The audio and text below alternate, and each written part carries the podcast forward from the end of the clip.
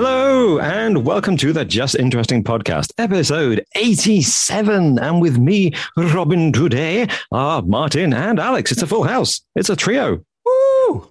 Woohoo, yes. Well, it's, welcome. It After that enthusiastic lovely. opening. That's great. That's great. It's always lovely getting to chat with you both. I'm very excited to be here today. Yeah, I'm so glad you're here. I'm back from my, uh, where was I? I was where was I streaking this time? I think Dartmoor, I think, was the last report. Dartmoor, Dartmoor, that was it. Yeah. Dartmoor, yeah. yeah, yeah. Thanks, the Moors, the Moors, the Moors murderer. How was it, Martin? Did you get away? Liberating. Any frostbite? Well, I guess you didn't with it this. No, moment, it was. It was I, I, t- I timed it absolutely perfectly. If anything, it was too warm. A little bit sunburned, a little bit red, but you know, it's what you it's what you pay for when you when you're a uh, a streaker. You know, you've got to take the rough with the smooth, quite literally. And you oh, do like it rough, yeah. And it is good when it's it's rough. You do. Well, today we're talking about something that's actually very exciting, and at least I should hope everybody is excited about it, because everybody should be excited about it. It's fusion power. It's yeah. the future, guys. It is here. It has arrived. Fusion, or rather, that is the question we'll be tackling today. Has it arrived? I mean, it's always arriving, isn't it? It's never quite here. It's always five years away. Mm. But I mean, I'll see yeah. you. but but there is news in in the news. Uh, brand new developments that imply maybe it isn't five years away, Alex. Maybe oh. it's just a couple of years away. Mm. The window Ooh. has gone okay. narrower. Okay, it has gone narrower, and actually, we now have. Uh, there are also other developments in recent months.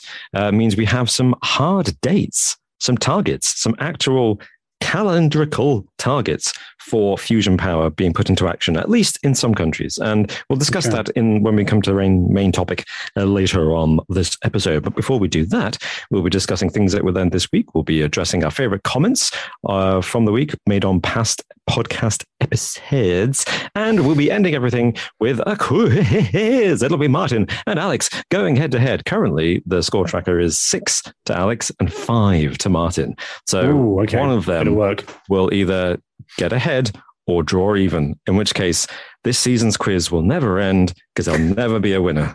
But we, we'll get there. Are we we'll ending there. the season on on episode ninety? That makes sense, doesn't it? That's that will make nice, sense. Yeah, that nice makes round sense. Number. Because I think we I ended like season two on episode forty. It feels like it's been a long time since season three began. I can't remember. Uh, it wasn't we that long ago. Season, there is literally no dis, like discernible difference between the seasons. There's, there's it's no, just a constant production line. We're just we're hard at constant. work. We never stop. You know, it's why. Uh, as a boring aside, that was one of my discoveries when the D V D age came about. And those T V shows that you watch as a child on T V, and just every week there's a new episode, new episode, new episode, and then you go to get the D V Ds box set, and there's like season two, season six, and you're just like, but they never stopped making them. There was never a break. It's not like there was a year between these seasons. It just continued. They just arbitrarily decided to stop it here. And then you get the inverse where, like, uh, Martin, you're a fan of the Poirot series, aren't you? Oh, yeah, mate. I, got, uh, with, I have got the box set. Yeah, with David Suchet. Um, and mm-hmm. they they were doing ten episode seasons, uh, weren't they, for the first six seasons? And they were shorter that, episodes, yeah. They went uh, from an hour-long episodes to feature-length episodes. If if, and, uh, if if an hour, some of them were forty-five minutes. Have you? Yeah, and then they just kind of each, they just arbitrarily decided, this is a season and it's one yeah. episode. So oh, season yeah, yeah, ten yeah. is yeah. one episode. Yeah. And season like, nine is three episodes. Like the Murder on the Orient Express is like yeah, a ten yeah. season. Yeah, yeah. Yeah, which is daft, really, isn't it? Doesn't yeah. that really annoy you, though? I hate that when seasons are really irregular. Like Luther. Luther started with sixty episodes yeah. in the first season. Then oh, it was right, four, yeah. I think. You know, and then it's not that bad. One season where it was just two episodes. It's not a season. The issue, the issue is is when you have expectations and you're like, oh, another season, you sit down and you're like, watch the first two episodes, usually back to back, let's be honest, with a lot of British yeah. drama. They don't want like yeah. a Saturday, Sunday, whatever. And then you're like, ah, right, cool, uh, next week's. And then it's like, it's not on next week. What the hell? What do you mean it's not on next week? And just started. That does happen a lot, actually. You're right. Yeah, British T V is the worst because they have six episodes, sitcom seasons, you know, mm. like six half-hour episodes. yeah. It's like, it's just so much work to put it together. And you're like, you look across the pond at America, like, they have twenty-two hour-long episodes mm. per that, season. That is also mental, though. Like, that is mental. I think that is too much. But you do think, if they can do it, surely we can, you know, extend well, we do- it to twelve, maybe. Yeah. I'm always, I'm always surprised that U S episodes in comedies are like more than twenty minutes because they have so many ads. I remember going over mm. going over to the U S and turn on the T V and it was literally like the two minutes of an episode and then just ads. I, like, I, I like a list. There's a bit extreme. Like a list of side effects from a medicine ad was longer than the section of the, the thing you're watching is. Yeah. Madness. And you realize that's why the T V schedule has this one episode of Friends in for an hour and a half. Yeah, exactly. Mostly ads. Yeah. Anyway. Uh, I think that this is what happens when we're not live streaming to a live audience. When we true, do this, we true, start yeah. talking about T V yeah. anything and everything. for like ten yeah. minutes. Just immediately derailed the whole thing. But yes, as Alex pointed out, normally Sorry. we're doing this live, but this episode is different because we're not doing it live.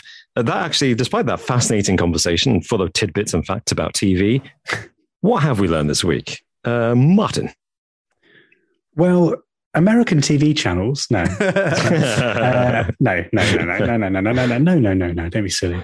So I was watching uh, a channel about this guy. He's travelled to every country in the world. He's called Drew Binsky. I imagine some people have um, heard of him.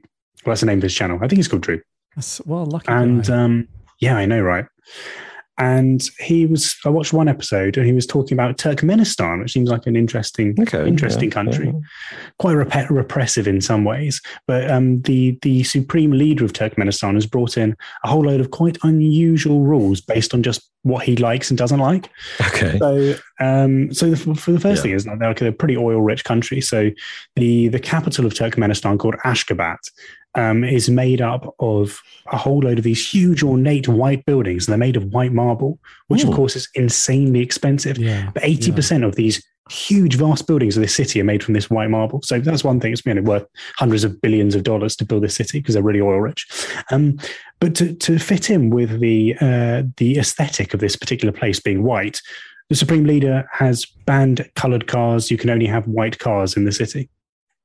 So that's that's that's one first thing that's been banned. That's tough. Another thing is he he doesn't particularly like dogs, or he thinks they're a bit dirty. So he banned anyone from having pet dogs in the country. Do you know what? Like, it sounds bad. I know he he's doesn't sound like a nice guy anyway, but that really mm. makes me judge him. No dogs, yeah. yeah. Being yeah. a brutal don't like dictator, dogs, you're a bad person. Yeah, it's one thing, but not liking dogs. I mean, come on, that's, that's it's definitely awful. Not even Hitler liked dogs. If you bastard, yeah. Yeah, you know, you're right. You're right. And and the other one, more recently, is that they banned people using the word coronavirus, using the pandemic. Classic. I mean, that just makes, it, that makes sense, really. It, maybe they just pretended it didn't exist. Mm. What's a coronavirus? What are you talking about? What's a mask? Yeah. So anyway, yeah, interesting country. Um, but yeah, bizarre. Bizarre they banned such weird things. And also the capital city is basically deserted. All these huge white marble yes. uh, buildings are all for like propaganda and P R. Like, it reminds me a little bit of um, Pyongyang. And uh, yes, it looks nice, yeah. but there's nobody. But there's there. nothing there, right? Yeah. yeah. Anyway, that was my little bit from no, this week. So, and so it's thank you to Drew Drew Binsky for his interesting channel. I mean, quite, quite an in, intriguing perspective from someone that's visited every country in the world. Yeah, that's remarkable. Is it just a, just out of interest, Martin? Is it a technical? He's visited every country. You know, he stopped over in an airport whilst flying somewhere else, or has he done uh, a proper two-week visit to every country? I think I think he's done a pretty pretty extensive visit, like actually properly stayed there, as opposed to ticking it just off the list. I don't know for yeah. sure, but it seems like that because he's been doing it for the last decade, I think, traveling around. Wow. I mean, I'll yeah. have to go over and watch the video, but I mean, was it difficult for him to get into Turkmenistan? Like, is that a difficult country? I think to- Turkmenistan, I, I think, if I remember correctly, he had to be with a tour guide. Right, right. As, as like a Western yeah. tourist, you had to be similar there with a tour guide. Kind of uh, North yeah. Korea, I guess. North Korea as well, yeah, yeah, yeah. So it seemed a bit like that. Like everything was kind of staged. Mm. Yeah, yeah. Because often you get in these oppressive regimes, isn't it? Everything's yeah. staged. You can't go off the beaten track, you know. Or at but least yeah. that's what Western propaganda says mm. about these True. actually True. lovely places. And I think, I think they get a bad rep, really. And I'm glad that you've got YouTubers going out there to reveal the beauty of these, uh, not dictatorships, uh, let's say consolidated government. Yes, for the greater good. The greater good. And this podcast is sponsored by the Turkmenistan Tourist Board. Uh, we should definitely play some kind of traditional local music over the top of that. yeah, yeah, we should. Um, as an aside, actually, I, I actually like to look into dictatorships, actually, because there must be way more out there than you think about. you assume the world is democracy, but I bet mm. if I were a betting oh, yeah. man, I bet it's over half of the world's nations are probably dictatorships that's to so. varying degrees. So yeah, that's it. That's it. Yeah. To what degree? Yeah. Right. Yeah. Yeah. It's, naturally, as long as there, if there aren't stringent checks and balances in place, you know, it so easily can fall into that, can't it? So yeah. easily. Yeah, well, in, in America and the U K, well, yeah. it's teetering on the brink. Yeah, yeah, we have an illusion yeah. of a stable democracy. Ugh. Crazy. Ugh. Well, um, Alex, what have you learned this week? Hopefully, it's a bit more cheerful than dictatorships. Uh, I don't know about cheerful, a bit more uh, mystery focused, though. Okay. Uh, okay, about one of okay. quite a few people, maybe even both of yours, favorite mysteries. Well, it's definitely oh. it's definitely up there. It's oh. one of my favorite mysteries. It's Amelia about, Earhart. Oh. No, but very close. Actually, what about the The green children of... Oh, yes, them, yes. Is it Woolpit? Woolpit. Woolpit. Yes, Woolpit, yep. No, it's not that. Is it it's, the Diatlov Pass? It's not Diatlov Pass. You're circling it. Is it, circling it. You were closer is it the with Bermuda Amelia, Triangle? No, you were closer with Amelia Earhart. No. Okay. It's an aviation mystery. Bermuda Triangle. No. Oh. Oh, no. come Oh, come on. Which aviation mystery? M H three seventy. M H three seventy. It's, it's not that, no. No, I'm just going to tell you because we could be here all day. Yeah, it's, that's yeah. It's about D B Cooper. Um, D B, classic D B Cooper. Everyone's favourite hijacker. Um, well, actually, actually, yeah, actually, yeah. probably yes. Yeah, right? actually, yes. Um, you, you give a bit of background on D B for the uh, for the kids at home who may sure. not have heard of him. I mean, I'm I'm sure most of our listeners have probably heard of the mystery of D B Cooper, but basically, in nineteen seventy-one, a man. Uh, wearing a suit and tie, walked into an air, airport in, I can't remember where it was actually. Did, was uh, it, I got Boston in my head, but is that right? T B. Northwest like Washington Orient State, Airlines. Washington. Flight three oh five. Um, yeah, Northern States, I think. Yeah. Between Portland, Oregon and Seattle, Washington. Oh, okay. No, I was. Oh, I was. Okay. Close. There you Seattle, go. That's, even, that's yeah. not even that far, is it? Portland to Seattle. I, I, no, it's I an internal, know. It's a domestic flight, yeah. Yeah. So like um, an hour or two. Yeah. And he got on the plane, and about a few few hours into the flight, he um, called over an air hostess and gave her a note. And she thought he was giving her his number. So she went to walk away, and he said, "Excuse me, miss, you're going to want to see that note. You're going to want to read that note."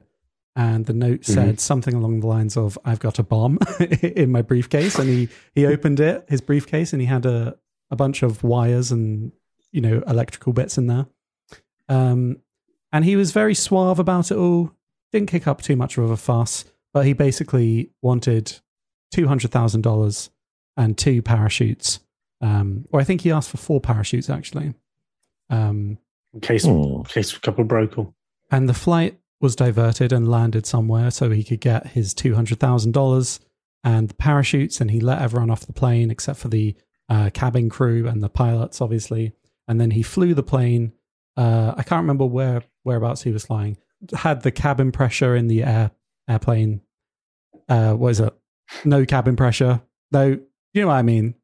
Anyway, and then he jumped off the plane. Not really, mate. Depressurized? Is that Depressurized. Depressurized. Yeah. Right, okay, yes. seriously. Yes. Yeah. Okay. That's why you're a podcaster, Robin. Thank you. Um, and then he jumped off the plane. And no one knows what happened to him. It was during a storm, and he was never, no. never found. But they did recover some of, they did recover some, some of the notes a few years later lying in, in a kind of lake nearby.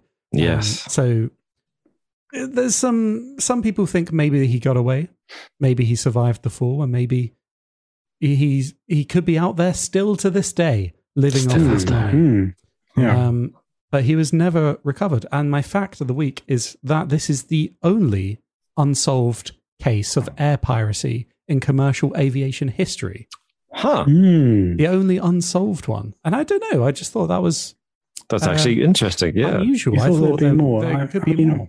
Yeah. It's the, I mean, say that again. It's the only unsolved mystery. Only of unsolved air piracy case in commercial air, aviation uh, history. Air piracy. Yeah. Okay. Good on D B Cooper. Saying, yeah. Yeah. Yeah. Because there's I been, of course, there's been lots of crimes in the air that haven't been yeah, solved. Lots. Yeah, lots. Like someone who stole some sweets. Mm. Flight to oh, Paris, Paris a few years ago. Yeah, I'm not sure that counts as piracy. That yeah, it's piracy. So, yeah. well, it's borderline, borderline, they stole the sweets, didn't they? Yeah. yeah. I think that's that's really interesting because uh, like they say it's the safest way to travel. So I guess, yeah, there's there's enough monitoring of the planes, and the plane is such a self-contained thing. It's kind of usually fairly obvious if somebody's who the guilty party is. Mm. And then they've got to get off the plane at some point. So then it's kind of, it must be fairly easy to contain them getting yeah. off the plane, because they've either got to land or they've got to jump out of it. And if they jump out of it, you can search the area where they jumped out of it and mm-hmm. do all kinds of clever calculations with the wind speed and all that stuff to find out where they might have landed. Uh, well, so, this, yeah. This may be an indication as to why this is. So, mm. um, following this in nineteen seventy-one, this successful, unsuccessful attempt D B Cooper made, fifteen hijackings similar to D B Cooper's occurred in nineteen seventy-two, and they were all unsuccessful. And then in nineteen seventy-three, there was the advent of universal luggage searches. So obviously oh, he hid this bomb. It probably wasn't a real bomb in his luggage. Um, and yeah, since since this happened in nineteen seventy-three, uh, general incidents of hijackings dropped dramatically. And there were no more notable Cuba imitators until July nineteen eighty, when a man called Glenn K. Tripp seized uh, a flight at Seattle-Tacoma Airport. He demanded six hundred thousand dollars, two parachutes, and the assassination of his boss. Um, Why are they asking for multiple parachutes? I don't get this. I think it's I mean, because... D B Cooper with four parachutes is mad, isn't it? I mean, did he want one for his suit? No, I think it's because um, in case they put like a fake, like a dud parachute in there, he can... That's mad. I think it's like a... Yeah, I don't know. I, I can get that. that with yeah. Um, yeah. I get that. Uh, anyway, this this particular instance ended Fake when punch. a flight attendant secretly drugged his alcoholic beverage with Valium. Nice. Um, well after done. a ten-hour standoff, during which he reduced his demands to three cheeseburgers and a ground vehicle in which to escape, he was apprehended. Um, so there's a life pro tip for any would-be air mm. hijackers out there. If you're going to hijack a plane, don't, you know, load up on alcohol during the flight. Yeah. Yes. Also, them some poor negotiating skills. If we got down to three cheeseburgers. Well, you didn't even yeah. get that. You didn't even get no, that. No, that's either. true. Yeah, you didn't even no. get that. No. But, I mean, you know, you've got to try at least. Do you think that D B Cooper was cutting it a bit fine just going from Portland to Seattle? Uh, that's just like, it doesn't give you much wiggle room in case things go wrong to get out the plane. I don't know. He planned it. He must have planned it, clearly. He must have lived lived in that area. That was the initial flight path. And then obviously mm. he, during the flight, did his whole spiel and they landed mm-hmm. it. And then he flew off somewhere. He ordered them to fly off in a different direction. Um, right, yeah. So yeah, because once you've got the plane, you can go anywhere you like. Yeah. Close to home, right? Yeah. Well, I don't know. Maybe. Mm. If you were smart, you'd do it away from home. You would, wouldn't you? Yeah. Mm. You would. Interestingly, it's near the... They're, they border Canada, don't they, those states? I wonder if he was uh, actually Canadian. Well, that is a popular theory. Yeah, yeah, it is, maybe. Yeah. maybe. D B Cooper was actually, wasn't he part of like a, Cana- like a Canadian uh, pulp comic series or something? Um, right. Okay. Well, this so podcast was, is now actually becoming... It's just a D B Cooper. A D B Cooper podcast. Yeah, I would have needed to have done a bit more reading on it first, I think, for it to yeah. for that. Um, it's a really fascinating mystery, though. Definitely one of my favourites. Uh, however, I will say, mm. I just don't think he got away. I, I, I don't want to be a negative Nelly, but I, I think that... Oh. The, I think he, he... Them finding some bills, some of the actual mm. serial number bills in... Mm. the area that he was suspected to have jumped out the plane a couple of years afterwards really makes me think that he didn't survive the fall. Um, he also chose a parachute that you can't steer, and it was okay, during a, a massive storm. So mm. I'm thinking that old Dead. D B may not have made it. Yeah. yeah, well, tell us what you think in the comments below. And uh, if you wanted to do a full episode about D B Cooper, I'm sure we'll be open to it. Just, uh, just give us a shout. Uh, either in the comments on YouTube, if you're watching the video version of this podcast, or if you're listening to us on a podcast platform of your choice, go over to us on Twitter at J Interesting Y T, or individually, I'm at All Time Robin. I'm at Mart Interesting. And I'm at Just Alexing. Yeah. Beautiful. Beautiful. Lovely done. Well done. Ooh. Robin, what, what have you learned this week? What have I learned this week? Um, a much shorter story, um, but interesting, I hope. Uh, it's about mites, microscopic mites. Mm. Uh, something in the news, actually. Uh, scientists have carried out the first ever genome sequencing of Demodex folliculorum. And these are zero point three millimeter long mites that live in the pores of our skin. Oh, don't tell me about this. On That's average, horrible. There's about forty of them in each pore. What? And in they, I guess they're tiny, aren't they? In each pore, yeah. Uh, and they feed oh. on the sebum, you know, the sweat, the oh, grease, what? the o- oh, okay. sebum, sebum, the oil that we secrete, um, uh, that glossy, oily stuff that happens and causes spots as well. Um, Roughly ninety percent of people carry them. So it's possible that two of you are in the ten percent of people who don't have them. So, you know, rest easy in that case. Uh, and they're most abundant in the wings of the nose, uh, the forehead, the ear canal, and on our nipples. And they only ever come out of the pores of our skin at night to have sex. Oh. So when we go to sleep, no, no, no, no. they come out and have sex in our faces. Disgusting. Disgusting. Disgusting. It's just one big sex party, but Alex is invited. He's on, he's on, exactly. Very much, very much invited, but you're just asleep, which I guess is probably some, some kind of a criminal offence. Um, you know? They are associated with healthy skin, by the way. Um, no okay. one knows exactly what it is, but there may be a connection between the fact that they eat and feed on the sebum, Uh, the, the grease that comes out of our pores, mm-hmm. and people having good skin. So perhaps people who have them actually, yeah, they help keep your pores clean, or mm. cleaner than they might otherwise be. You still get other stuff in your pores. Um, but we'd like to know the results of the genome sequencing. The startling oh, yeah. results. I, I feel like we should know, yeah. yeah. Yes, yes. Well, to their surprise, scientists found that uh, these mites survive with the lowest repertoire of proteins ever seen in any insect, arachnid, or crustacean in the world Ooh. so far. And what this means is that they're so, at this point in human history, uh, they're so symbiotic with humans, they've evolved to live in us so well that they're losing genes over time. And they may continue to lose genes until they become extinct. Wow. They yeah. screwed that one up, didn't they? Part yes, of the problem may be... creature humans have made extinct. well, well, part of the problem may be that even if you were to, you know, get intimate with somebody and rub your face all over theirs, or, you know, I don't know, you might make contact with their nipples somehow. Um, they this don't... Is, this is Robin as an A I learning how humans... how do humans work? By, by, by, when you say their nipples, do you mean the mites' nipples or... No, another person's nipples. Oh, I see. These mites don't have nipples that I'm aware of. Uh, they they don't transfer between humans. Ah. They're very much they're very much yours. They stay on you, yeah. Which yeah. means that when they get out every night to mate and reproduce, the level of inbreeding is just getting worse and worse and worse. So they may actually be doing a royal family on us, yeah. on their own species, and yeah. they're going to breed themselves out just through lack of genetic variety. Madness. Madness. Yeah. They might so, uh, they might well do. That's what I learned this week. I learned about the freaky mites that live in our skin and maybe dying out. But Space apparently me. they do no harm. Okay. Oh, well, that's that's, that's, that's positive, so, yeah, I guess. Don't worry about that. Don't worry about that. Positive. Just don't look at them under a microscope. It's always the way, isn't it? It's like, this thing lives in your skin. And then you look at it and it's like, that is disgusting. But it's microscopic. So So you're right. Is there a- They don't do any harm, but can I get rid of them? Is there a way to get rid of them? Like, I don't bleach, bleach your face. Um, yeah, I think Martin's right. Bleach your face. This is not a genuine recommendation. Health warning: do not bleach your face. Don't anyway. bleach your face unless you want to get rid of the mites. Then bleach your face. Uh, disclaimer: the views represented in this podcast belong to the individuals involved and do not represent the views of Just Interesting Productions or its partners and affiliates. So you're saying, don't.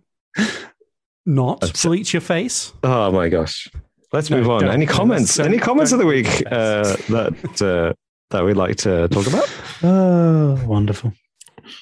I've got a comment. I've got one. Oh, oh no! Whoa! After you, Robin. Please. Oh my gosh! Oh my gosh! no, no, no! You first, Alex. You first. Okay, okay. Thank you. Um, so I've I've got a comment from on our last podcast mm. um, from Recu ninety-seven. Who says, so this was about our our discussion that we had, Robin, on Lambda, mm. uh, Google's artificial intelligence program, and whether yes. it's become sentient. Mm. And he says, or well, they say, before we fully understand consciousness and sentience, I would say we cannot make A I that is sentient. I just think this is an awesome piece of software. But yeah, what do you what do you think? Um, it's an interesting point, I thought. Until we, because we don't really know what consciousness is, or we don't have a very good definition of it. So can we no. ever truly know if we've made a true artificial intelligence? I think the scary thing mm. is not that we mm. wouldn't be able to make one, but that we, we don't know how to recognize it's fully sentient if we ever did make one. Yeah, I'd say that's what struck me the most about this whole news about Google's Lambda um, possibly becoming sentient, is the fact that the whole scientific community seems to have suddenly started intensely debating what sentience actually means. And it got me thinking, wait a second, you hadn't already decided what this was? Like, this is this is how Skynet happens, people. We the whole point of these sci-fi stories is to warn us that we need to be prepared. How are we so dumb? Orm-Dian from last week says, I'm writing a short story about an android becoming sentient, and this episode has given me a ton of great ideas oh. and things to think about. So thanks a lot. So hey. That is credit to you guys. Well, you're you're very welcome. It's um, it was a really interesting yeah. discussion, actually. No, I really enjoyed that. It was a fascinating topic, and yeah, Orm-Dian or Diane, however you say your name, uh, please do. Um, what what are you going to do with that short story? Will you publish it somewhere on, on a blog or in in the book of other short stories? Please uh, let us know what you're going to do with it. It sounds great. Really interesting. Uh, I know some people like to write things and keep it to themselves, don't they? Just as a kind of exercise and creativity. Yeah, mm. yeah, but yeah. Um, Orm-Dian also actually mentions uh, problems with the subscribe notification buttons. Oh. Uh, says, I'd love to catch you guys live. I subscribed, turn on notifications, but always comes up late, a few hours after the show streamed. And this is one of several comments we keep getting lately about people struggling to get notifications for our mm. channel, and particularly if they've double-clicked the bell notification icon to uh, get the alerts. Uh, so sadly, sorry that's happening. We'll look into it, but if, if YouTube's being finicky, there's not much we can do. Well, one Although, thing one thing that has worked, I yeah. think we're going to go into this. I was going to say Sean Verso. Yes. Yeah, has yes. said, uh, it's true about notifications bell hardly working on your channel. Um, but oh, actually, someone else I saw said that if they subscribed and subscribed again, that was at P mark. Unsubscribed and subscribe again. Yeah, yeah. Unsubscribe, subscribe again, and that fixed the bell issue for them. So yeah. thank oh, you, okay. P mark, and everybody who's having those problems, please do feel free to unsubscribe and subscribe.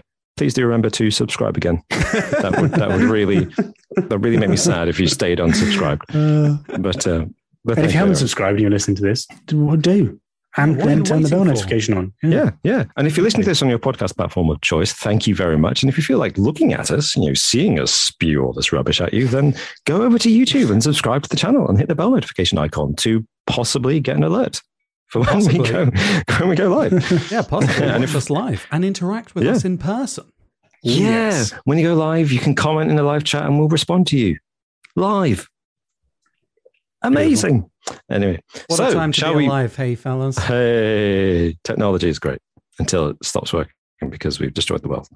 But on that note, there is hope for the future, fellas. There is hope for the future in these dark times of climate change in particular, threatening to wipe out humanity as we know it. There is hope because we may be on the brink of a generation of fusion technology, giving us all the energy we need for the planet to survive in a low carbon, climate friendly way. So we'll be able to tell fossil fuels to F off. Once exactly. And for all. Exactly. I'll believe so, it when I see it, Robin. Well, there is some exciting developments which may convince you, Alex, uh, that you don't have to see it before you believe it. Uh, but before we get into that, I'll just give some context. So nuclear energy, you've probably all heard of it. Uh, currently, it operates on the principle of fission, which is splitting the atom, much like the nuclear bomb. When the atom is split there, it generates a lot of energy. But nuclear reactors are specially built to, I was going to say safely, but to, in a controlled way, split the atom and collect the energy given off by that reaction uh, to heat water and generate electricity with dynamos and turbines. Uh, nuclear energy currently provides about ten percent of the world's electricity from only four hundred forty power reactors. So it's pretty potent stuff. Uh, it's the second largest source of low carbon power, uh, about a third of the total in twenty nineteen. So that's why a lot of people are keen to continue with nuclear energy and another form of nuclear energy because it generates so much power and it is uh, low carbon. Uh, but only about fifty countries use, currently utilize nuclear energy.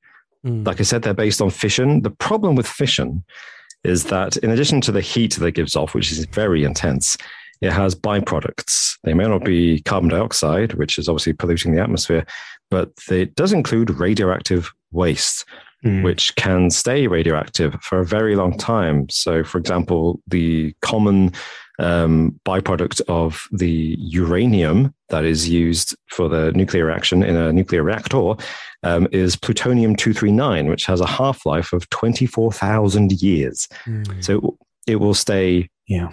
radioactive for the hundreds of thousands of years. It's a bit, um, yeah, it seems a bit irresponsible. Do you remember we had a, mm.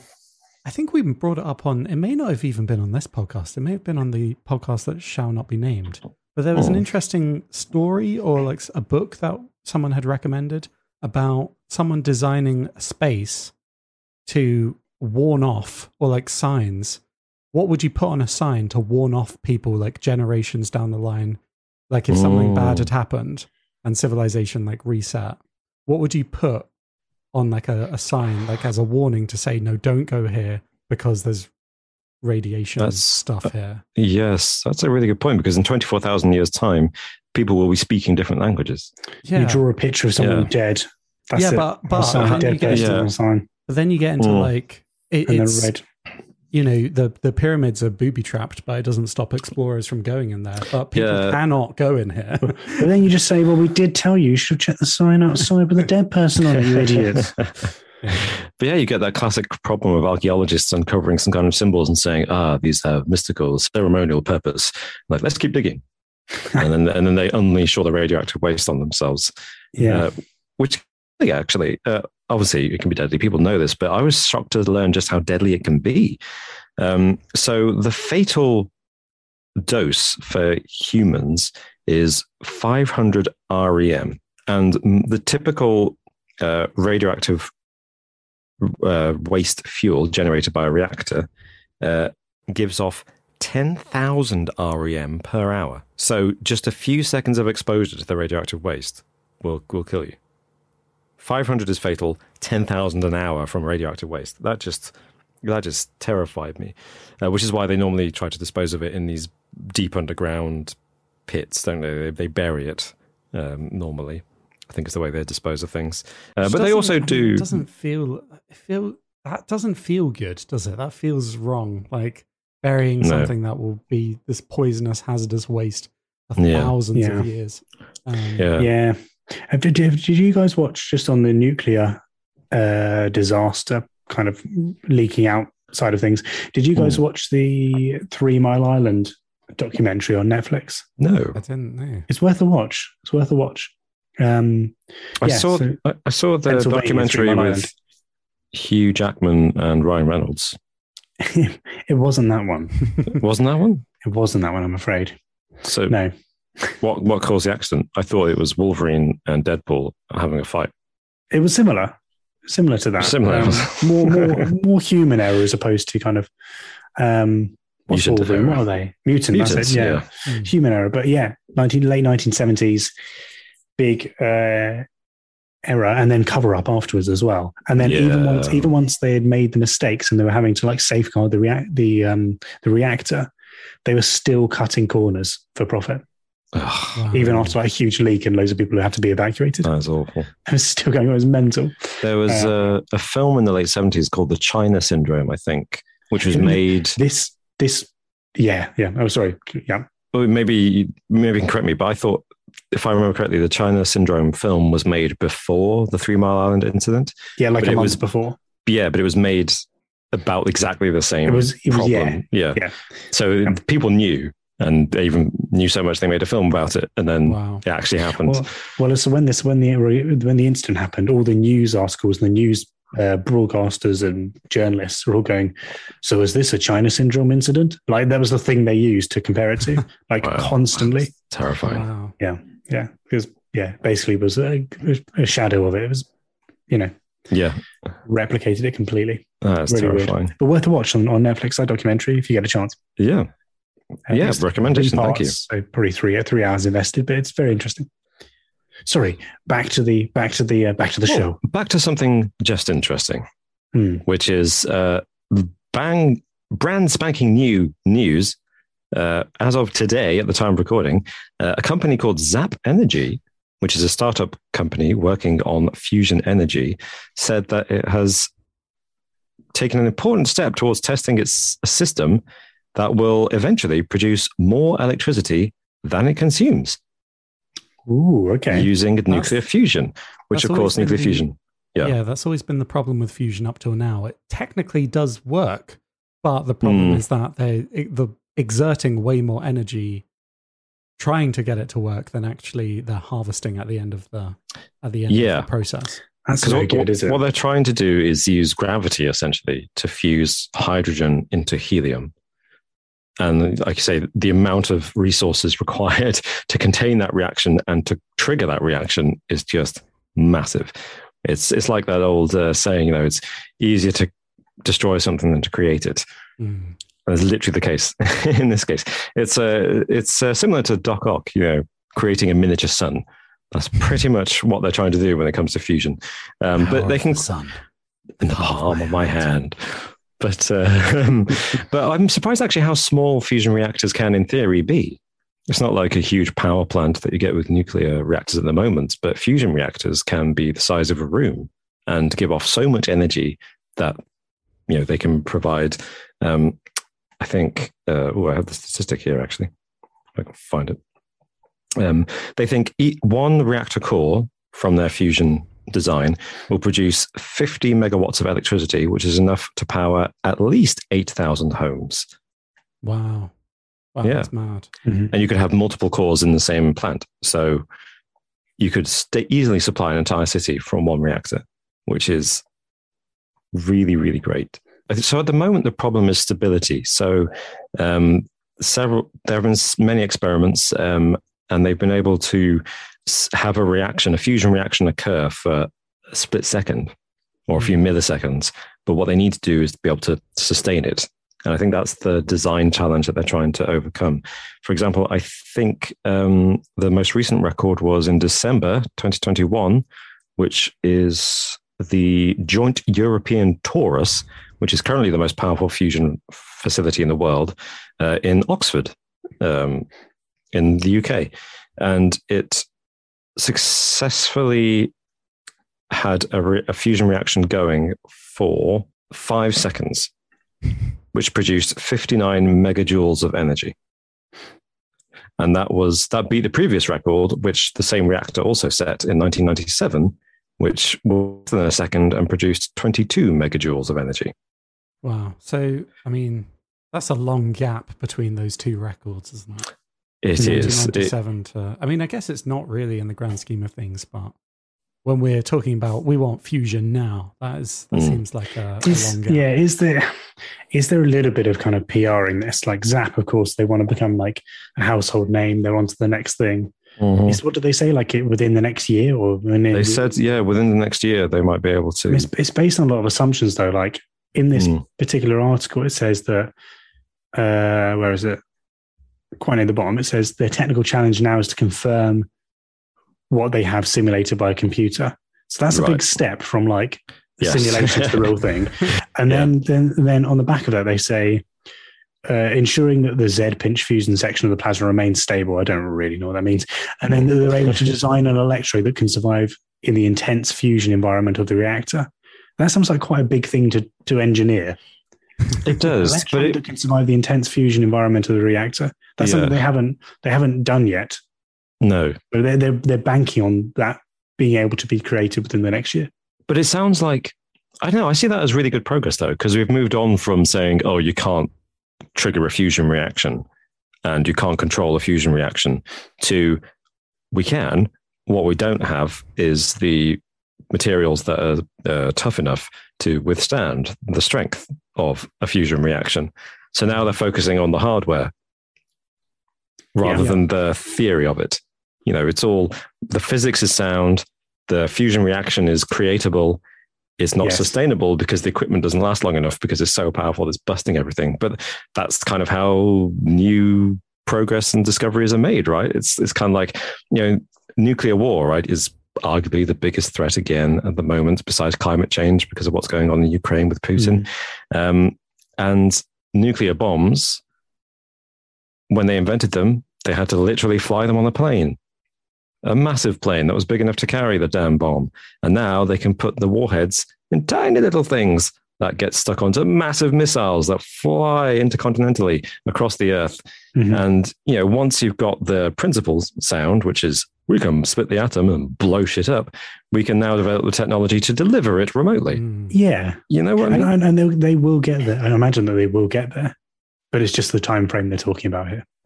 I think you're right. It sounds a bit... Uh, it's ambitious, let's just yeah. say. Yeah. In fact, there's a quotation from um, a skeptic, a science s- scientist who is skeptical. Um, I think his name's Daniel Jaspie, uh, who's a retired plasma physicist at Princeton University, um, who says that fusion reaction claims are widely believed solely due to the effective propaganda of promoters and laboratory spokespersons. Right. He basically says, right. you know, okay.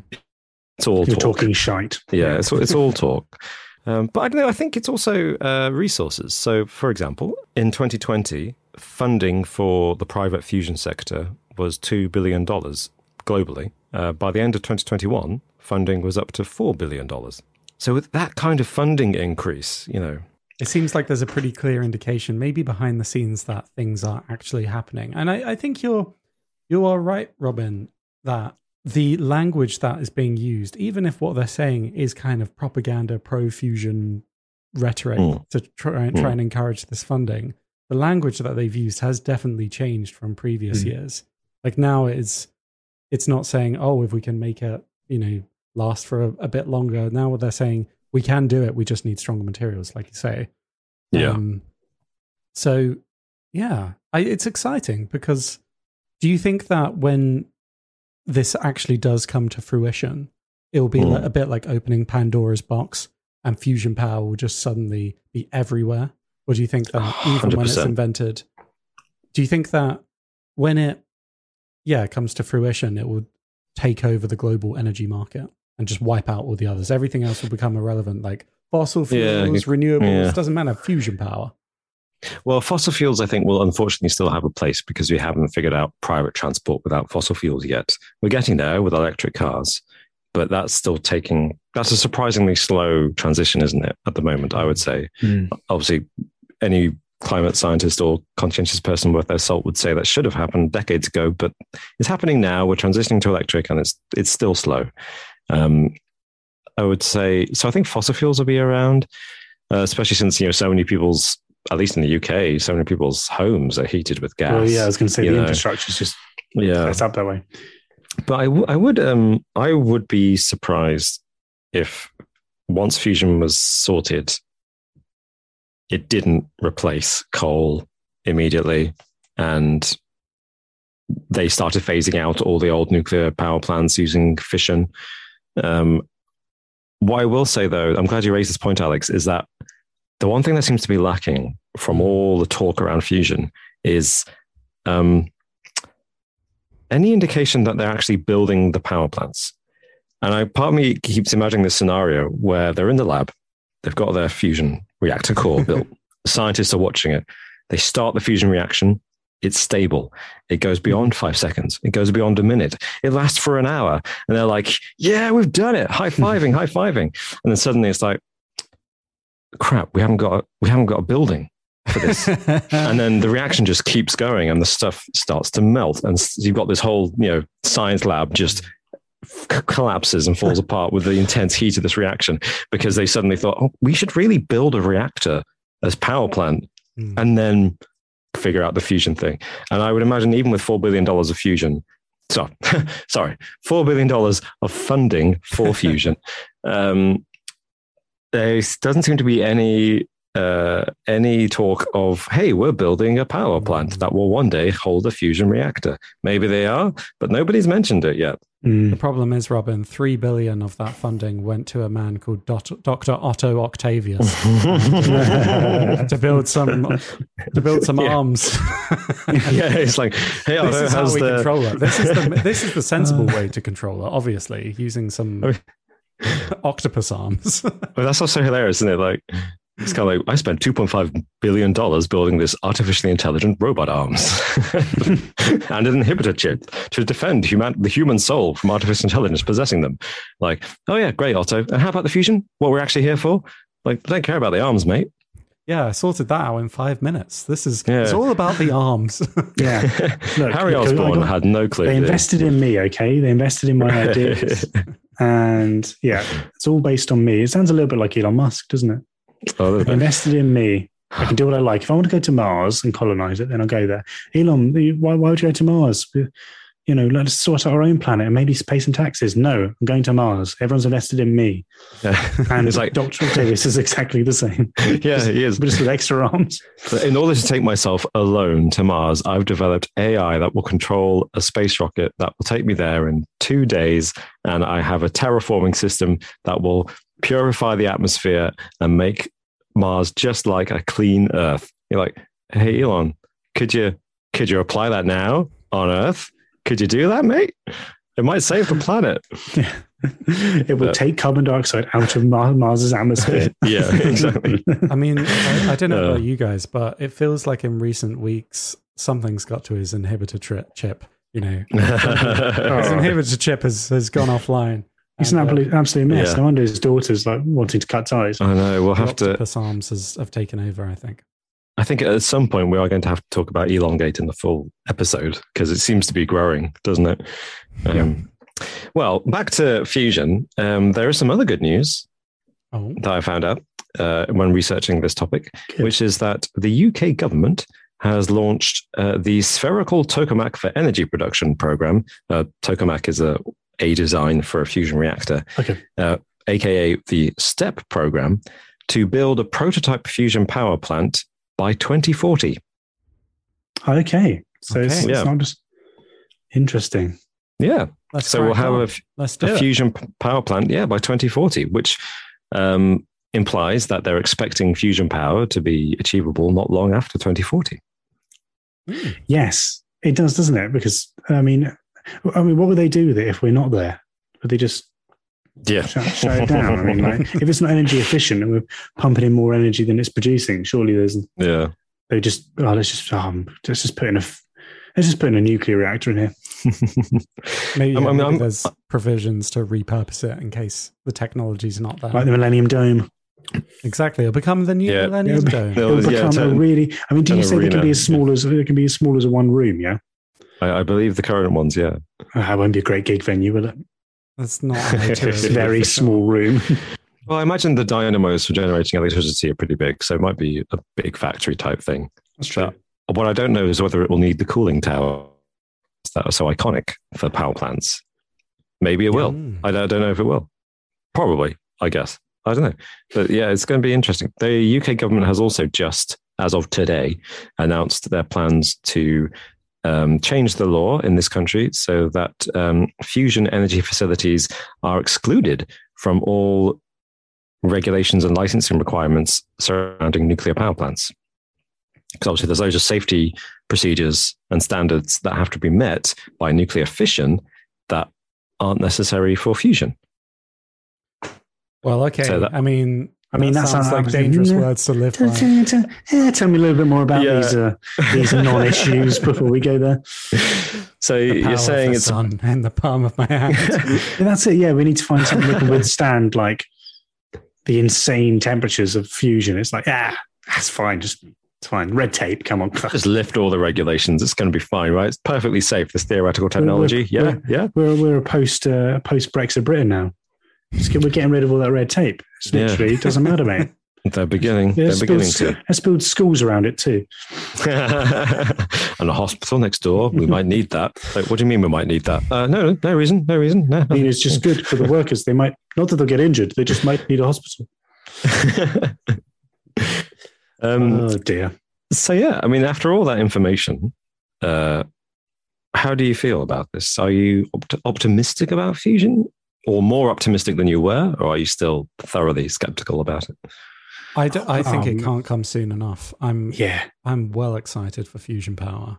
Um, yeah, and the, the potential, and I'm excited because it yeah it does sound like the language that they're using has changed ever so slightly, which does indicate that it's not the same. Okay, push it five years away. Push it five years away. There is some coherent, tight deadlines now for when things are expected to happen.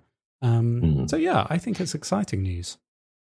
I think we have to be optimistic, don't we? It's too depressing not to be the way things are going. But um, yeah, yeah, no, yeah. And by the sounds of it, I don't think it will be any time in the really, really near future. I think that, like, you know, if a video game is pushed back like two years, mm. fusion's going to be pushed back a little bit, let's be honest. Um, but yeah, hopefully this will be the next step towards uh, a, a greener, inverted commas, planet. And, and um, that alongside... You know, mm. people building more renewable energy sources. Hopefully we're, there's a bit of a shift because mm. things are only getting worse and it's accelerating. And global warming, in particular, sea level rising is is uh, is happening at a much faster level than we could have feared, I guess. Yeah, um, it, it's a concern. So, yeah, it's a worry. I, I will. Sorry. Oh no, go on, go for it. I was just saying, I'd like to add to that point, Martin. I think that's a really good point. That.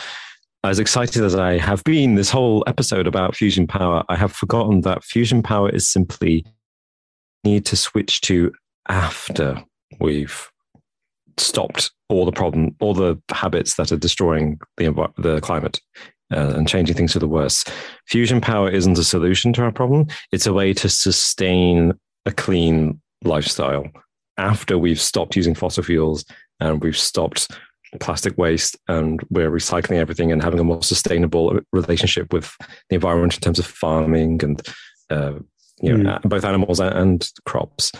Um, it's another it's another right. step, yeah. isn't it? It's another step in the in the right yeah. direction. It's, it's what but we yeah, need it, to sustain humanity for the future, but it's not going to fix our problems yeah. with mm. climate change now.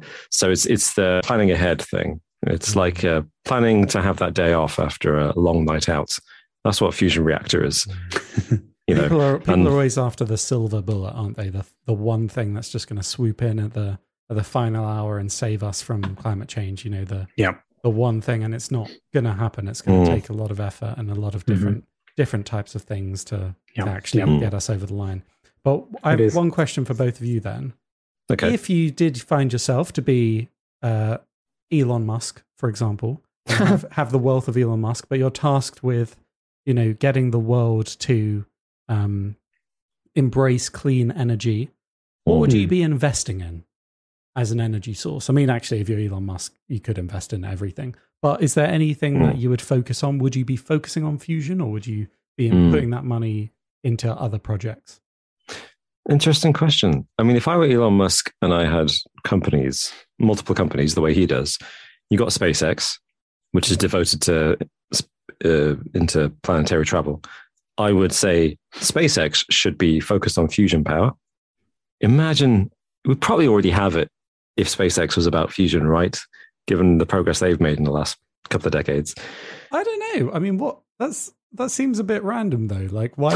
It's, it's, uh, that feels like apples and oranges. You can't just get no, no. It's it's, it's they're completely different challenge. I know, I, but what I mean is they do one thing, which yeah. is. The way it's the way Tesla make electric cars, SpaceX makes rockets. And I think if you had a company that just focused on fusion power, I would do that. Mm. At the same time, I would invest in every other kind of uh, sus- renewable yeah. and sustainable energy, because it depends. Like the U K could have loads more wind farms than it does offshore and onshore yeah. because we have so much wind because we're an island. And we also have hydropower in abundance because we're we're an island. We've got loads of coastline. And I think uh, different countries need to prioritize different sources of renewable energy. Actually, you know, people like, oh, oh NIMBY are not in my backyard yeah. about wind turbines. I actually quite like the look of wind turbines. Yep. I think if they mm. were normalized, it's like, mm. I think it's when, it's when they're not, yeah, they're not normal and they suddenly turn up in a new area. But if that was normalized, people would be like, yeah, mm. it's just like a windmill in a few years' time. Yeah. Um, similarly, all, all new builds, just, just pop on solar panels. Pop on yeah. solar panels. Yeah. That is mm. default. You have to. It's a regu- the regulation says that when you build a new house, it has to have solar panels. If you know, if if they actually will work in the, you know, if yeah. you, if it's not the way the house isn't facing the right way, then I understand it might not make sense. But you know, just as a default, that should be like the default when you're creating new houses.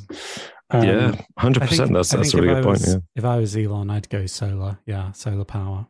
That's, yeah. That would be so the bulk of my investment for sure. I mean, that's a smart choice because every single country gets sunshine to varying degrees, but they all get it. Mm-hmm. Whereas not every country has waves and winds to take advantage of.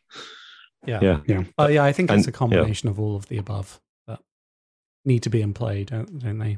Yeah. Countries mm-hmm. need to take advantage of what they yeah. have to hand, whether it be wind or, yeah, wave power or hydro. Yeah. yeah all that.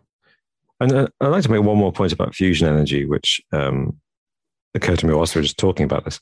I think what I'm really excited about with fusion energy is that nuclear fission has obviously existed since the Second World War, and a lot of countries, particularly America, but also in Europe and Russia, have built a lot of power plants to generate low carbon energy using nuclear fission. And if every country had invested fully in nuclear fission, arguably, we wouldn't be in the situation we are now in terms of climate change, because just imagine the amount of coal that's been burned that could have been, that energy could have been supplied by nuclear fission, which is much less polluting in terms of uh, C O two. Mm. The reason that it hasn't taken off the way that would have been useful for battling climate change mm. is because of the dangers associated with nuclear fission. And that's what I'm excited about nuclear yeah. fusion, because there's no excuse really, at least yet. So far, there's no evidence to suggest that there's any real danger at all. Yeah. Uh, and it's and it's purely clean, and it does. It's actually more effective, I think. It generates more energy than nuclear fission does, and it's sustainable, and it's really safe. So once it, once it's achieved, I'm excited for it, because then nobody has any excuse anymore to resist mm-hmm. the building of nuclear power plants. Yes. Right. Yeah. And, and yeah, so so it all just rests on this. I mean, the, what's become theoretical and and now they're claiming is in practice, you know, this energy balance of yeah. it creating more energy than it uses. Yeah. Once we've got that, then there's no reason not to run ahead with it. We're yeah. golden. We're golden. We're good. Let's just saved. Let's hope there are no unfortunate side effects that have been unforeseen. Indeed, yeah. indeed. Well, having wrapped that up, gentlemen, would you like to do a quiz? I would I'd love to do a quiz. A quiz. quiz.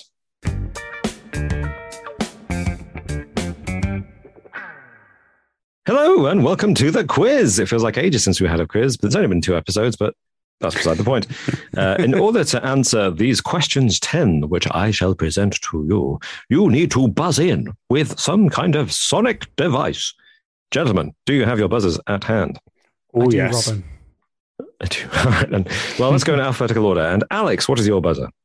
I've gone from, it's still one of my favorite videos of all time. And no, it's not Orson Welles. Well, good morning, everybody. I'm hanging out with my friend John. Fox five Morning News starts. Look over there. And it starts right now.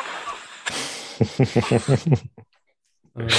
with, if you uh, haven't seen that video, f- thoroughly recommend that you go and look it up on YouTube. It starts, it right, starts now. right now. It's uh, uh, it's one it's one of those cringe moments, uh, but it's great. It's great. Martin, what, what's your buzzer? I've found something new this week, and oh, it's from a a film, an old film called Bedknobs and Broomsticks, and a child says well, this classic line: "What's that going to do with my knob?" uh, there we go. It's an absolutely classic film. Classic one. It's it's, it's yeah. a magic knob. That's the point. I don't know if that works in a, for an American audience as well as it works for the British audience. Knob, knob's but, really used. Yes, another word. Yeah. Another word for the, the male genitalia.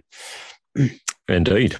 Mm. Well, let's go on to question number one. Currently, just so everyone knows, in the track record of this season's quizzes, I think we established it was six quizzes to Alex and five to Martin. So if Martin wins okay. this, mm. then he neck and neck with Alex for the season finale, whenever that happens. And uh, if Alex wins it, then he's just pulling ahead. Well, I think there's only a few more episodes, correct? Of, um, uh, yeah, yeah, if we yeah. decided to end this on season ninety, then season ninety?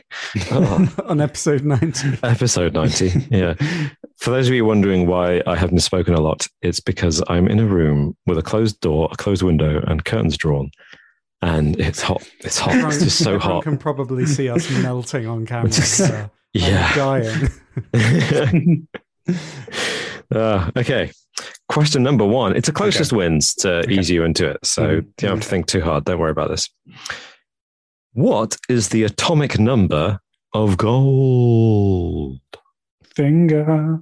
What's the atomic number of gold? Yeah, oh, closest okay. wins. You can okay. you can have a stab in the dark. Don't worry about this. Gold, uh, gold is what's. I've what's got the... to ask. I've got to ask a pretty basic question. Okay. Atomic number. Yeah. Well, what is that? is it's that the one on the bottom, right? It's like, yeah, on the periodic like, table, they've all got. Yeah, carbon right. one. Okay. It's the it's the number of protons and electrons um, oh. that make up the atom or the molecule. Sorry, of that oh. element. Okay, that's. that's it's gold A U. Thinking. Is that gold? Yeah. It oh, yeah. it is A U. Okay. Well, well, if that had been the question, that would have been that'd be good. But it's not quickly, the question. Quickly scratches okay, okay, out the um, next question. Yeah, yeah. Oh, Alex buzzed in. Yep. What's your guess for the atomic number of gold? I'll be honest. I'll, I'll be fully honest here. I don't know what an atomic number is. I, I, I don't know. Okay. It's the okay. little number in the corner, right? Yeah, on the periodic yeah. table, yeah. It's, it's, if that's just like the the periodic number, then I know what mm. that is. But like hydrogen's one, helium's like three, oxygen's two. But I don't oh, know. Here yeah. we go. Here yeah. we go. Yeah. Something well, like something yeah, like that. Yeah, that sounds good. Okay, I'll go for gold is twenty-three. Okay, Alex has put twenty-three in there. It's a decent shout. Golden I mean, number. Is it towards the left or the right? And and it does it does it go? It comes gases to the left, right, and they're the lower ones. And then so I'm gonna go higher. I think. Okay. Okay. I'm gonna go for. Oh, I don't want to go. I don't want to be a dick and go twenty-four, but I'll go for. I'll go for. I'll go for a thirty. Why not? Well. Technically, Martin is closer with thirty, but the atomic number of gold way is over. seventy-nine. oh, yeah, it's it's quite high. I'm taking, I'm taking the point here, mate. I've got to got to win this one. Yeah, yeah. Like fifty, it's a fairly it's a fairly heavy element, actually. Yeah, fair enough. So uh, that's one nil to Martin oh, to at the what? start. I've got a bad feeling that this is going to be an absolute blowout. We've had one question. You know, yeah, you know, yeah, what I'm yeah, like. I've just got a feeling. I got a feeling. Okay. Question number two. Put your film hats on. Oh. We're all fans of Gary Oldman here, aren't we? We love him. Ooh, yeah. Great actor. And he won the Best Actor Oscar for playing which British Prime Minister? Over there. And it starts right now. That was close. That was literally simultaneous. And I'm not sure which one of you might have been a microsecond ahead. Uh, but since he's behind, I'll give Alex a go first. It was definitely me. I think you made the right decision there. Thank you. I'm glad you think so, Alex. I believe he played, sinking into the role elegantly, it was Winston Churchill, was it not? It was Winston Churchill. Well done. Yeah, so that is one all to both of you. Sorry. I would not make a good football commentator, would I? uh, Okay, uh, fingers on buzzers for the next question. It's a fifty-fifty answer. True or false? True or false? William Shakespeare coined the phrase, "The world is my oyster." Oh, that was definitely Martin. He got in there first. That's false. It starts right now. Everyone knows it was a... Uh, Alex, yes. Do you have an alternative guess? Or the I'm same guess? I'm going for true. It is true. Oh, what? I'm sorry, Martin. It no, is true. No, no, no, it's, no, no, it appears no, no, no. in the play "The Merry Wives of Windsor," which no, is one that of those plays. Not a real play. I'm afraid honestly, it is, but it's false. It's, false. It doesn't exist. Okay, it's it's one of the ones that no one ever reads at school, yeah. so therefore doesn't exist. Doesn't yeah. exist. Yep. Henry the eighth wrote it. Henry the eighth wrote it. Yep. Francis okay. Bacon Along wrote with, it. Just after Greensleeves. Yeah. Mm-hmm. Francis Drake, surely. Francis Drake wrote it. Uh, so that's two one to Alex. Uh, going on to question number four. As of today, at the time of recording, what is Tom Cruise's highest grossing movie? What's that got to do with my knob? Is that the question? Uh, yes. It is the new Top Gun film. It is the new Top Gun film. It? Wow. It's Top Gun Maverick, yeah. Uh, in the U S and Canada and worldwide. Wow. Mental. It's crazy to think that, isn't it? Like a, a remake of, well, not remake, a, a new Top Gun. So a legacy. Years after. Yeah. A legacy call, as I like to call them. Of, of all yeah. of his films. Top grossing yeah. film. Wow. Yeah. I mean, it just goes to show, you know, if you play the long game and make your sequel to that generation defining movie about what, forty years later, you will have a mega hit. It's even adjusted for inflation. It is still his highest grossing film.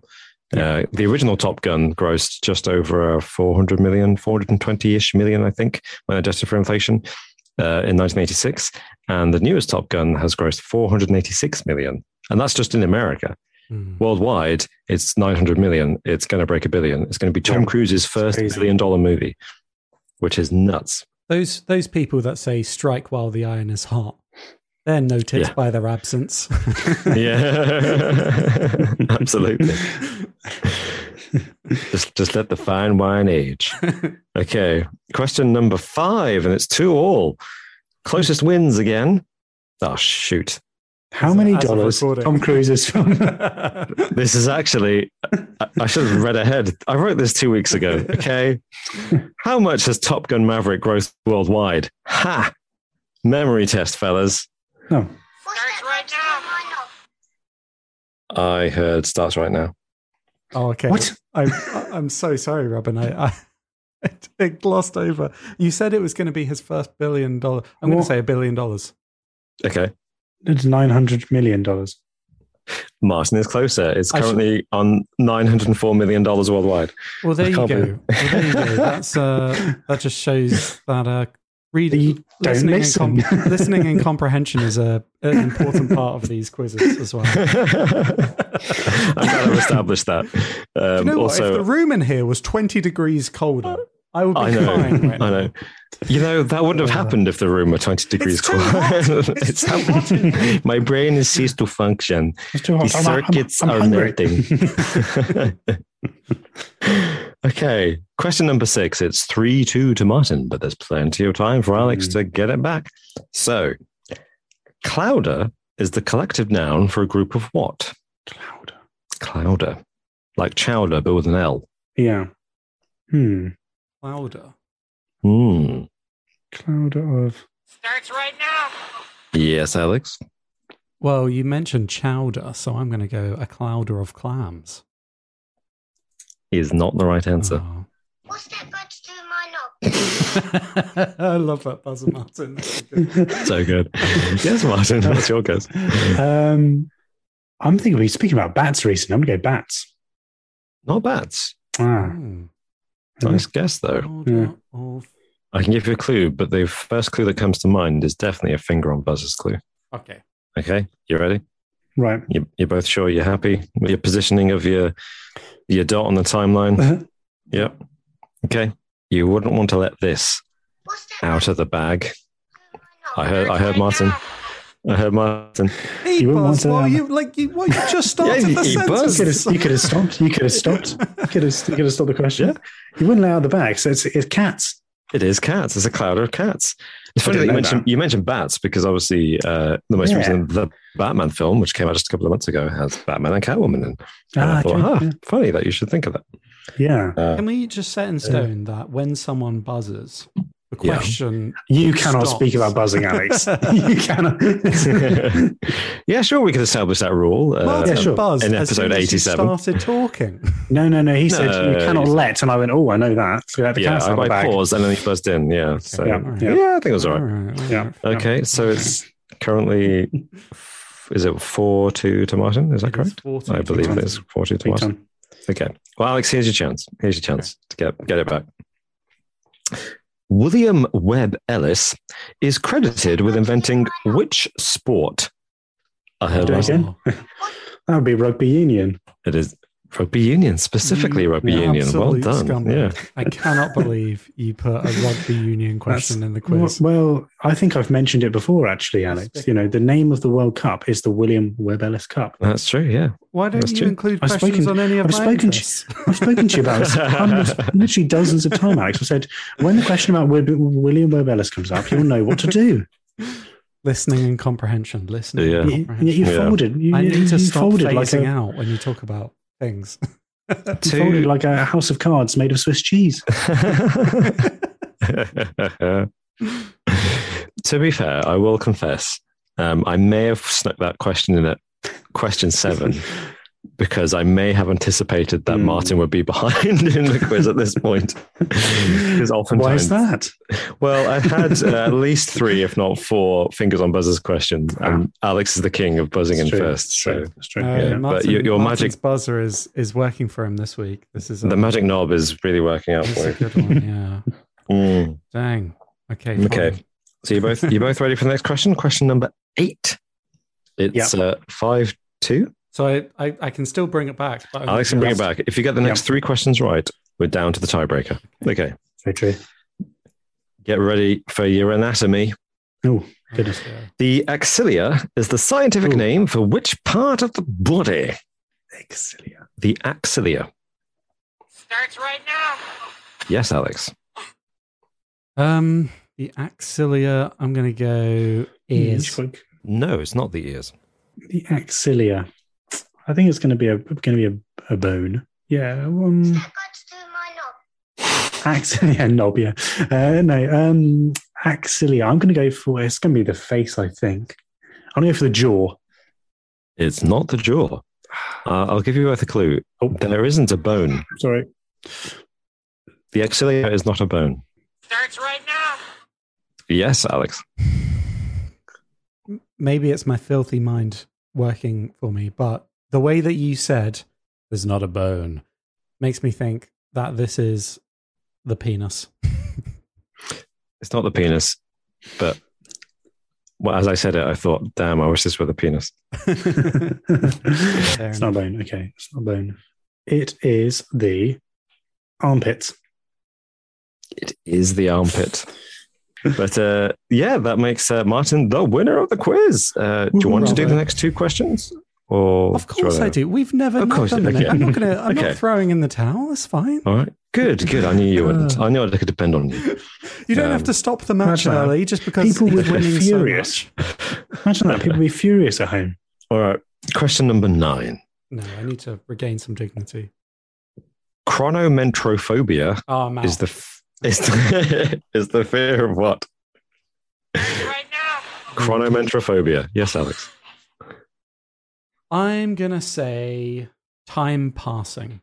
And I'm saying I mean, that... Sorry, no, go for it. So you, that's not correct, but you're in the right area. Oh, that's a clue. That is a clue, actually. I realise that. that is a clue. You, you can, you're, allowed to, you're allowed to buzz in again, Alex, if you want to. What's that got to do with my knob? The future. Uh, no, chronomentrophobia. Oh, okay. What's that got to do with my knob? All right, uh, Martin, yeah? Getting old. No. Alex, I think you buzzed in too. Yeah, that was going to be my guess. Um, chronomentrophobia. I'm going to go just, just clocks, just clocks in general. Mm. And, and you'd be correct. Yes. Nice. Yeah. Nice. Yeah. Fear of clocks. Yeah. Chronomentrophobia. It's quite a long-winded way of saying that, isn't it? Yeah. Comes yeah. from chronos, the Greek word for time. No, yes. yes, no bonus points there, Alex, but thanks for trying. Please. Please. But, you know, it's, it's funny because uh, that's presumably a phobia that didn't exist until until clocks were invented. Yeah, yeah. Yeah. True. Okay. Okay, question number ten, final question, and it's seven three to Martin. It's six three, so, Robin, okay? Calm down. Oh, yeah, otherwise that would add up, wouldn't it? Yeah, it's it's six three, sorry. six three... Uh, gosh, man, it's just too hot, mate. Too hot. Okay. Speak in this weather. This might actually be useful to know. What is the second largest lake in the world by volume? Right now. What's that got to do with my knob? Yes, Martin. I think Alex Alex oh, buzzed in first there. Okay, yeah. yeah. Lake Superior. Now, a lot of Americans would claim this, but it's not. I will the take. Um, yeah, I'm asking him a guess, and then mm. uh, I'll give you. So it's not in America then, because you, um, your fact of the week last week was about lakes, Robin. And but it you, was. I think you mentioned the number one, but I'm not. I, can't I did. It was. It was, yeah. it was. It was. It was in Siberia, wasn't it? Yeah, I got that far. I did. Yeah. Um. Oh goodness, it's not in America. Damn. So it can be one of the great Canadian lakes, maybe. What about Great Winnipeg? Uh, no, but nice, nice guess. Um, I will, I will accept a country rather than the name of the lake itself. And if you want to guess a continent, I, I will happily guide you in that direction. It's really obscure then. Yes, Alex. Oh, Canada. It ain't Canada, surprisingly. Oh, no. Oh, I just ruled it out. Yeah. Oh, China.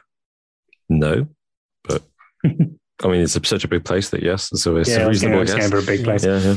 Mm. Oh. Is it in Africa? It is in Africa. Bum, ba, bum, bum, ba, bum, bum, yeah, and I'll accept a country, yeah. What's that mm. got to do with my knob? Yes, Martin. Is it in the Central Democratic Republic of Congo? Yes. Genuinely. This is, yeah. Lake, Tang- oh Lake Tanganyika. God, yeah. Uh, yeah. Good guess. Um, yeah, Lake Tanganyika. It actually, it's actually partly in the, it's actually in four different countries. It's it's their their borders meet at this massive lake. Uh, Congo, uh, Tanzania, Burundi, and Zambia. Oh, cool. Okay. Yeah, so you could have guessed any four of those. Any of those four, still, sorry. Still, though, that's and, quite a yeah. selection, that. Yeah, that's... Um, yeah, yeah, not an easy one. Good guess. And I'm glad I cool. picked that for the question number ten. Bloody hell, what was I thinking when I wrote this quiz? That was, that was not quite right. If that was the decider, what the fuck? I was, yeah. Yeah, past Robin two weeks ago was not thinking straight.